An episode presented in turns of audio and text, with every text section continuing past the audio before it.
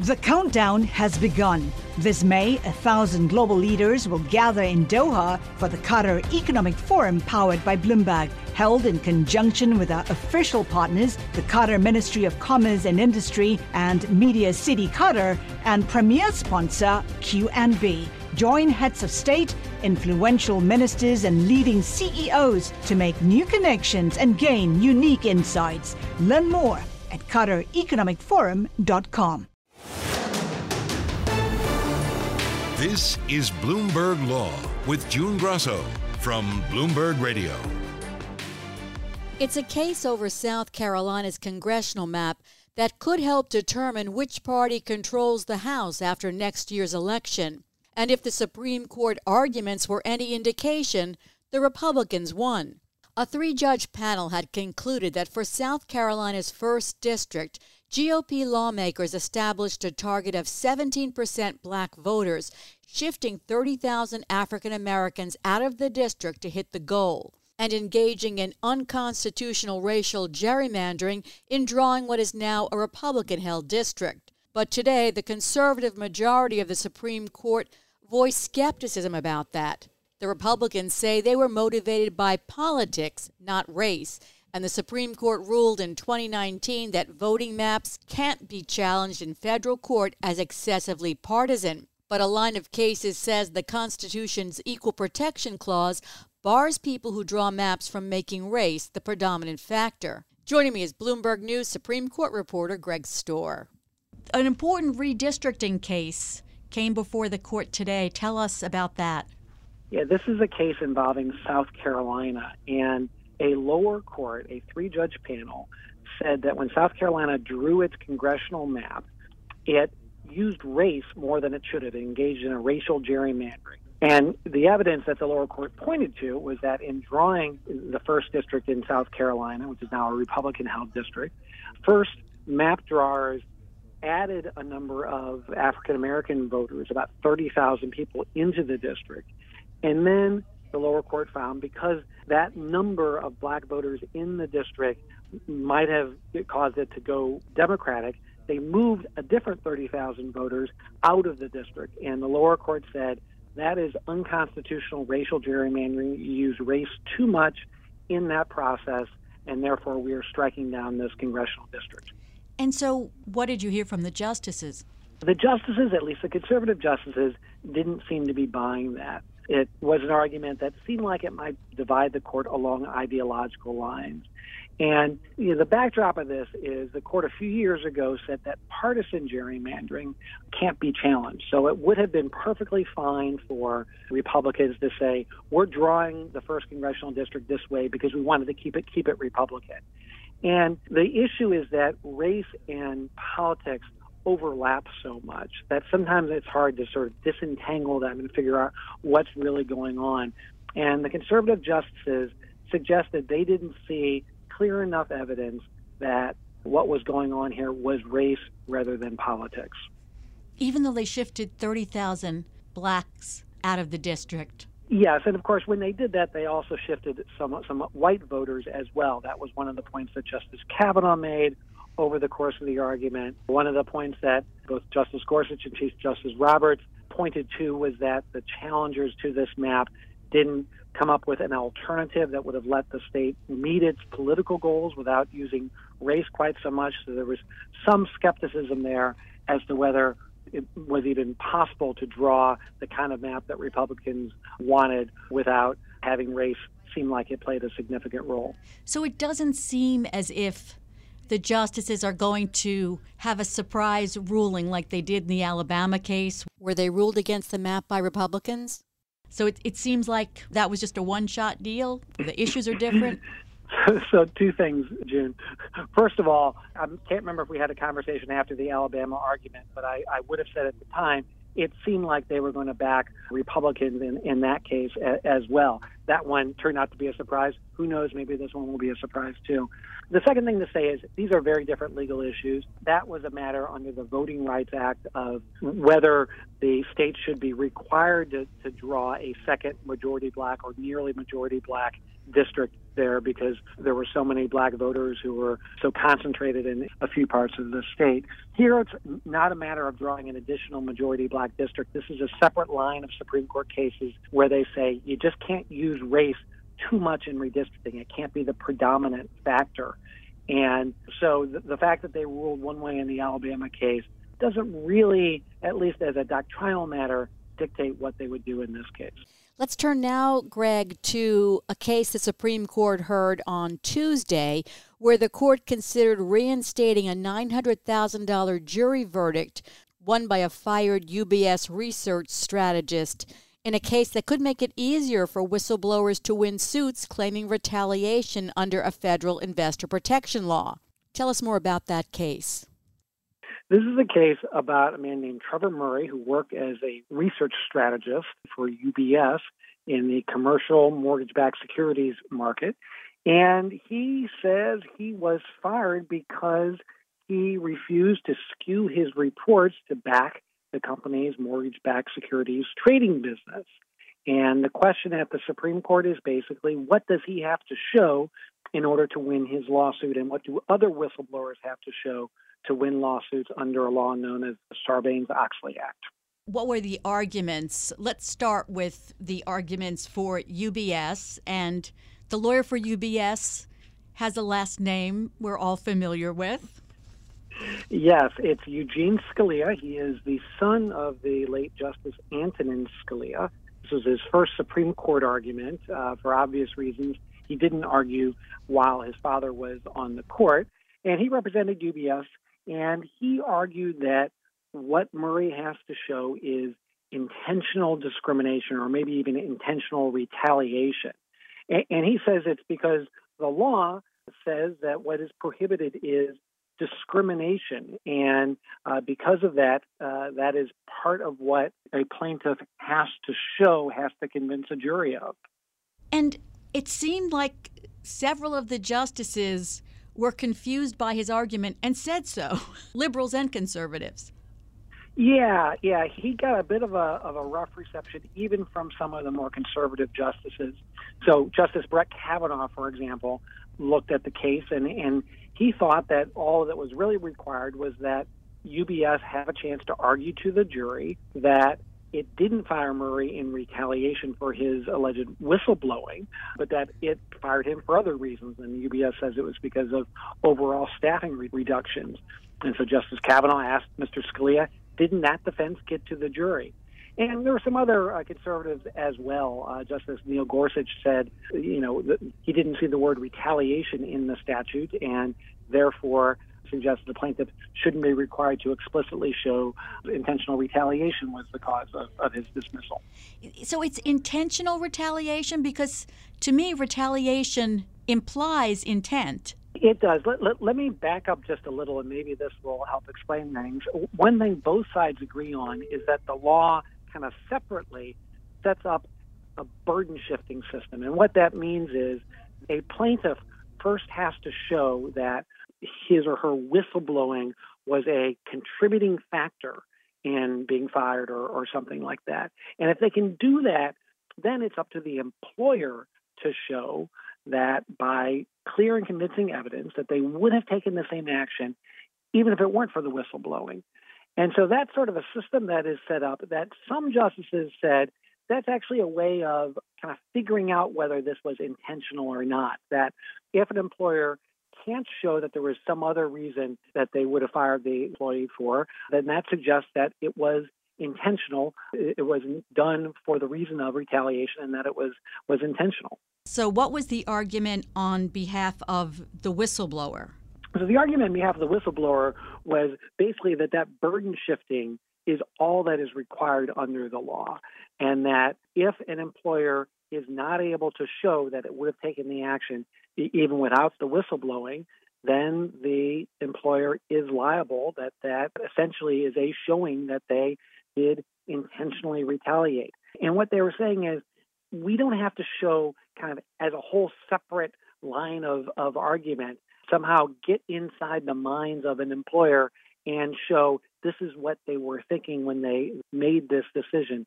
It's enough that if they can't show that there was some other reason, if that happens, that that's enough, and we should win our case. Did the Biden administration take a position? Uh, the Biden administration did weigh in in this case. They were on the side of the whistleblower. This was an appeal from the Second Circuit. Is the Second Circuit the only circuit that's ruled this way? I believe it's the only circuit that has ruled this way. There are other circuits that have ruled the other way. In other words, they have said that you don't have to show intentional retaliation to win your suit. That's actually the reason, most likely, the Supreme Court agreed to take up this case to clear up that lower court disagreement. Justice Gorsuch didn't want to get into the particulars of the statute, which he saw as complicating the justice's task, but some of the other justices seemed to disagree with that. So Trevor Murray is asking the Supreme Court to reinstate a jury that, that he won. Justice Gorsuch was suggesting a ruling favoring uh, Mr. Murray, but short of that. He was suggesting we just say the Second Circuit was wrong to say that there's a requirement of intentional retaliation because the word retaliation isn't in the statute. We just say the Second Circuit was wrong to insist on that, and then we kick it back to the Second Circuit and let it figure out what to do next. And some of the other justices and some of the advocates suggest that that would leave open an awful lot of questions about what exactly is required under this law, and that would eventually lead to another Supreme Court case. So, this is important because this is an element in whistleblower suits under the Sarbanes Oxley Act? It is, and employees have filed upwards of 750 claims with the, the Labor Department uh, over the past six years or so. So, a significant number of cases, and all of them sort of by definition, are affecting publicly traded companies. And was this a two hour argument? So, an hour longer than necessary it, or, or scheduled? It lasted about an hour and a half, which is about par for the course these days. They schedule an, an hour for an argument, but what ends up happening is that there's, even at the end of a lawyer's allotted time, there's an additional period where they go justice by justice to ask additional questions a COVID leftover. Remember the days when they stuck to that hour and those lights went mm-hmm. on and it meant business? So there was disagreement, I take it, over where the court should land exactly. But did it appear like there were a majority of justices that were in favor of, you know, making it easier for whistleblowers? It did seem like there was a majority of justices, at least for the narrow ruling that Justice Gorsuch was suggesting. Uh, there wasn't a whole lot of support for the Second Circuit ruling and UBS's arguments in support of it. It's not 100% clear, but that seemed like the leaning of the court was to give the employee at least a partial victory. And I have to ask did Eugene Scalia do a textual argument in honor of his father? Everybody does a textual argument nowadays, in large part because of his father and the influence that he had. Justice Scalia certainly left his mark on the court. Thanks so much, Greg. That's Bloomberg News Supreme Court reporter Greg Stohr. The countdown has begun. This May, a thousand global leaders will gather in Doha for the Qatar Economic Forum powered by Bloomberg, held in conjunction with our official partners, the Qatar Ministry of Commerce and Industry and Media City Qatar, and premier sponsor QNB. Join heads of state, influential ministers, and leading CEOs to make new connections and gain unique insights. Learn more at QatarEconomicForum.com. Israel is at war. We didn't want this war. It was forced upon us in the most brutal and savage way. But though Israel didn't start this war, Israel will finish it. Israeli Prime Minister Benjamin Netanyahu promised punishing retaliation for the shocking attack by Hamas on Saturday, where militants stormed into border communities and massacred hundreds of Israelis in their homes, on the streets, and at an outdoor music festival, taking more than 100 people hostage, including women, children, and the elderly. So far, Israel has unleashed intense airstrikes in Gaza, flattening entire city blocks, and has cut off essentials like food, fuel, and electricity, while Hamas militants in Gaza continue to fire rockets at Israel. My guest is international law expert Mary Ellen O'Connell, a professor at Notre Dame Law School. The Hamas attack, the deliberate targeting of civilians, hundreds massacred, taking hostages, are those actions war crimes that can be prosecuted? June, let's start with a preliminary question of whether they even had the right to resort to this kind of major armed violence. It is a hotly contested question.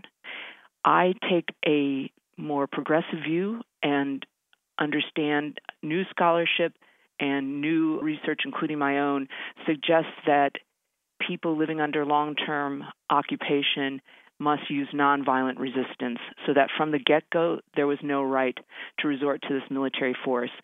But even if Hamas or other Palestinians have the right to take up arms to try to remove Israelis from their territory, there's another principle at stake here, and it really applies to both sides in this terrible conflict, and that's called the principle of necessity. And it applies to any uh, decision to resort to major armed violence of the kind we're seeing here. If a party has no reasonable chance of succeeding in using military force, then every death they cause, even of their opponent's soldiers, troops, will be unlawful. You can't kill people in a vain effort. And let's face it, after all these decades, what Hamas was trying to do had nothing to do with accomplishing a legitimate military objective of removing Israelis from Gaza. They knew they had no chance of accomplishing that. So, what were they doing? I'm with those who believe Hamas's efforts were nothing more than terrorism, the infliction of terrible violence for the purpose of trying to get political concessions. It may not have even been that because Hamas has tried that particular tactic, terrorist tactics, clearly criminal actions, for so long with no result.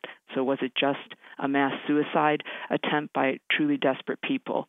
At any rate, even if there was some legal basis for Hamas taking action, it is never, ever legitimate. It is an absolute prohibition to target civilians, those not taking direct part in hostilities, those who are not members of the Israeli armed forces, and hostages, even worse.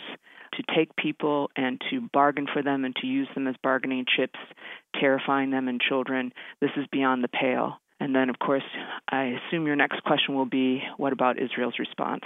Yes. So Israeli Prime Minister Benjamin Netanyahu declared war and said he had ordered the Israel Defense Forces to prepare for a mass offensive against Hamas, and they've started with these airstrikes. So, just as Hamas, in my view, had no legal right to resort to this kind of armed, significant armed violence against Israelis, the Israeli government also has clear limits on its right to respond even to this kind of major terrorist violence. Of course, every state has the right to take all defensive measures on their own territory or in defense of their own communities, their own civilian populations living peacefully. They may take defensive measures. There's a huge difference between defending, protecting, preventing incoming violence, and offensively responding, especially in a situation like that of Gaza. This is not an area where you can easily defeat, as on an old fashioned battlefield, a formation of enemy military combatants. We just don't have that situation. We have a heavily populated, densely populated a group of people who had nothing to do with what Hamas has carried out or very tangential. Just as Israeli civilians cannot be the target of violence, nor can the Palestinians who are not participating in the Hamas armed action. It is very questionable whether this kind of major military offensive on the territory of another people is first lawful, but second, that same rule, that same principle of necessity, which would prevent Palestinians from trying to use military force to take back Palestinian territory. Israel has tried this kind of tactic again and again, and it has not worked to defend Israel, to create security. We just see an escalation to this current tragic moment. Israel, under the principle of necessity, needs to try other means.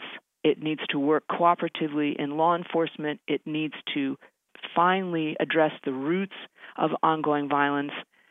Among other things, Israel might say, well, the Palestinians are launching rockets into Israel, so why don't we have the right to launch rockets at Gaza? Right. We never say in the law that because somebody has committed a criminal action, we have a right of a criminal response. That's just not how the law works. It can't work that way. When criminals carry out criminal actions, we respond with law enforcement. And the great thing about our ancient principles prohibiting resort to military force, demanding respect for the principle of necessity and proportionality and distinction, all these ancient principles have been honed over time to be effective. And those who comply with the law in how they respond to criminal and other kinds of violent action, military action, they are the ones who succeed. If you follow the strict rule, you will succeed. So we know this exactly in the example of Palestinians and Israelis. Hamas has been shooting rockets into southern Israel for decades. Israel has not found a way effectively to stop them because Israel is not following the path of the law. And it has constantly tried with more and more force. Yes, the devastation could lead to a lull in violence for a while, but the seeds of the next tragedy, I'm so fearful, are being planted when there is an alternative, and that is to strictly follow the rule of law, enhance defenses for Israeli communities, make sure that all Hamas fighters who may still be in in those communities are removed. Now, this is this is something Israel can do right now. It can use careful law enforcement methods, the kinds of methods that the U.S. has perfected in rescuing hostages who are being held by armed militant groups. The U.S. has done so successfully, for example, in Somalia, with no loss of U.S. military lives or the lives of hostages. That is what Israel should be planning right now. It would be such a major victory for Israel to bring its 100 plus people safely out of the hands of these militants. Coming up next on the Bloomberg Law Show, I'll continue this conversation with Professor Mary Ellen O'Connell of Notre Dame Law School. And we'll talk about the international law involving the rescue of hostages. Collaborate for a greener future at the Bloomberg Green Festival, a groundbreaking celebration of the thinkers, doers, and innovators leading the way. From design and culture to technology, science, and entertainment. Hear from inspirational speakers and immerse yourself in climate solutions. July 10th through 13th in Seattle. Title sponsor Amazon. Official airline Alaska Airlines. Get 20% off using promo code Radio20 at BloombergLive.com slash Green Festival. I've been talking to Notre Dame Law School professor Mary Ellen O'Connell about international law regarding the deadly conflict between Israel and Hamas. Hamas is holding hostages, including women, children, and elderly people, and no one knows where they're being held. Does Israel have the right under international law to go into Gaza to rescue the hostages?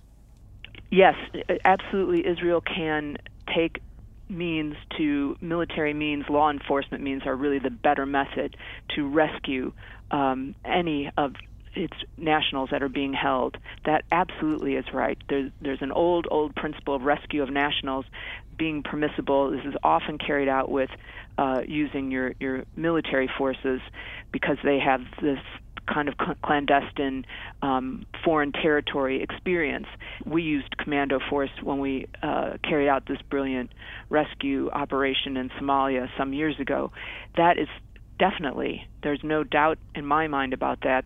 There's some debate about what the legal theory is. Some people say it's self defense under Article 51 of the UN Charter. I think there's no basis for that. Rescue of nationals is a countermeasure. It is the right to violate a state's sovereign territory for the express and limited purpose of bringing your people out alive.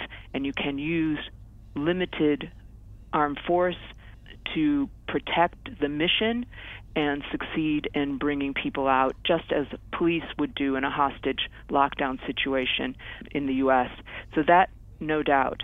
And then the other end of the spectrum, I think, is equally clear. Bombing a population, a civilian population, packed into this tight area of Gaza cannot be permitted under international law. There's no right to resort to that kind of level of force under the laws on resort to force, and it's a clear violation of the in bello rules because you cannot make a distinction between fighters and non fighters. So, what about the interim between sending forces for the clear purpose of rescue and bombing indiscriminately? The middle level is more difficult to judge. Even if Israel could make out the claim that they were sending military forces highly trained, focused only on Hamas fighters and rooting them out of the populated area of Gaza, those are all very big ifs. Even if they could succeed in doing that, I do not believe the principle of necessity will be met given this is the fifth Gaza war. The past four did not succeed. They just brought us to this current crisis. The way to succeed now is rescue hostages, protect your people at home, begin the hard, hard work of creating a situation where we never again have this kind of violence. And, and the only way to do that is to use nonviolent measures. There's a huge toolbox that will lead to a better outcome, but it really takes statesmanship, it really takes humanity now on both sides. I mean, do you really think that that's possible? You have decades of hostility between the Palestinians and the Israelis. What would change that now? Well, I think one thing that should be changing things now is Russia's invasion of Ukraine. We've come to the point where we have this dramatic example of a country that has completely dismissed any of this law we're talking about with absolute disregard got to get this law back. We are creating such a lawless world with weak governance. We're heading into this unending spiral of violence with uh, strongmen, authoritarians. The whole world has an interest in putting a stop to that. The situation between the Israelis and Palestinians is so much more complicated, and it needs a much more nuanced and complicated answer.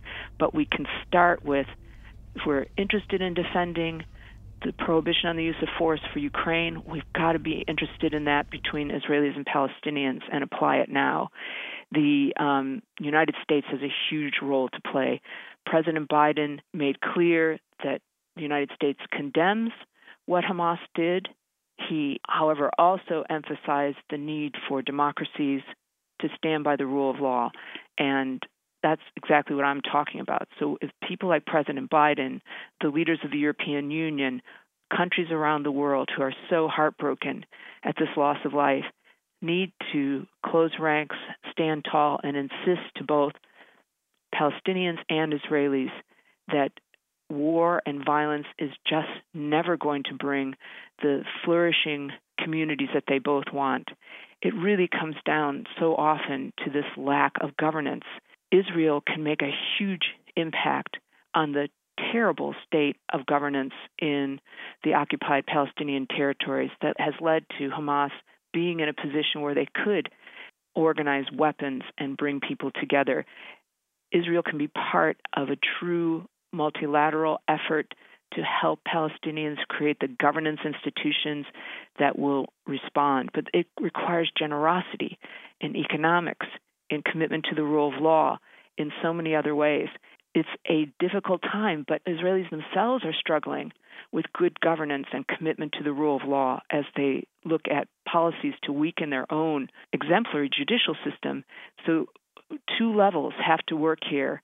We need to start respecting globally the prohibition on the use of force, restricting force to true situations that Ukraine is in of needing to use force in self defense. This is a message that has to go out to China, to India, to South Africa. Everyone should be supporting Ukraine. And in Israel Palestine, everyone needs to be supporting the rule of law and understanding what it requires in this situation. It will not be easy in the next days and weeks, but I would just reiterate we have a solution in the law, and that's what needs to be observed. So, talking about defensive measures, Israel has stopped the entry of food, water, yes. fuel, and medicine into Gaza. Is that a defensive measure that's considered legal under international law?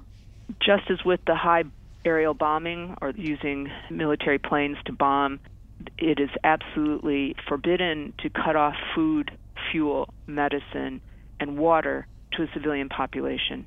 That is a, a black letter rule in the law of armed conflict when armed conflict is ongoing as it is here now because of mutual violations of the principle on resort to force and the principle of necessity, then the rules on the conduct of armed conflict take over. The clear principle is never to deny food, fuel, water, and medicine to a civilian population. Do you know if there's any effort by, you know, the Red Cross or the World Health Organization to get food and medicine in there?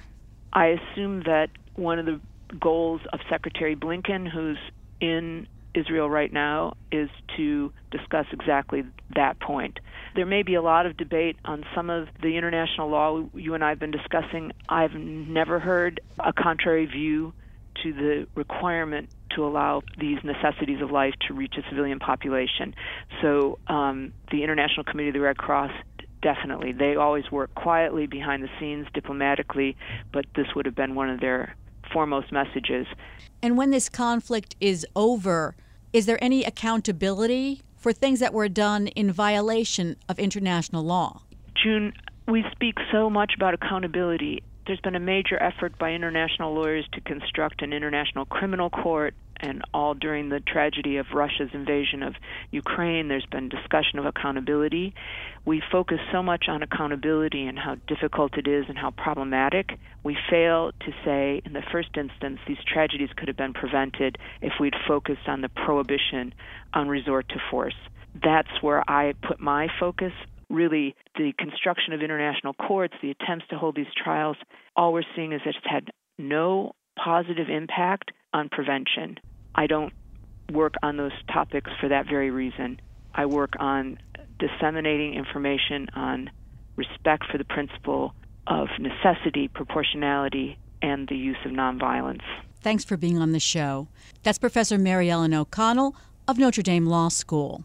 And that's it for this edition of the Bloomberg Law Show. Remember, you can always get the latest legal news on our Bloomberg Law podcast. You can find them on Apple Podcasts, Spotify, and at www.bloomberg.com slash podcast slash law. And remember to tune into the Bloomberg Law Show every weeknight at 10 p.m. Wall Street time. I'm June Grasso, and you're listening to Bloomberg.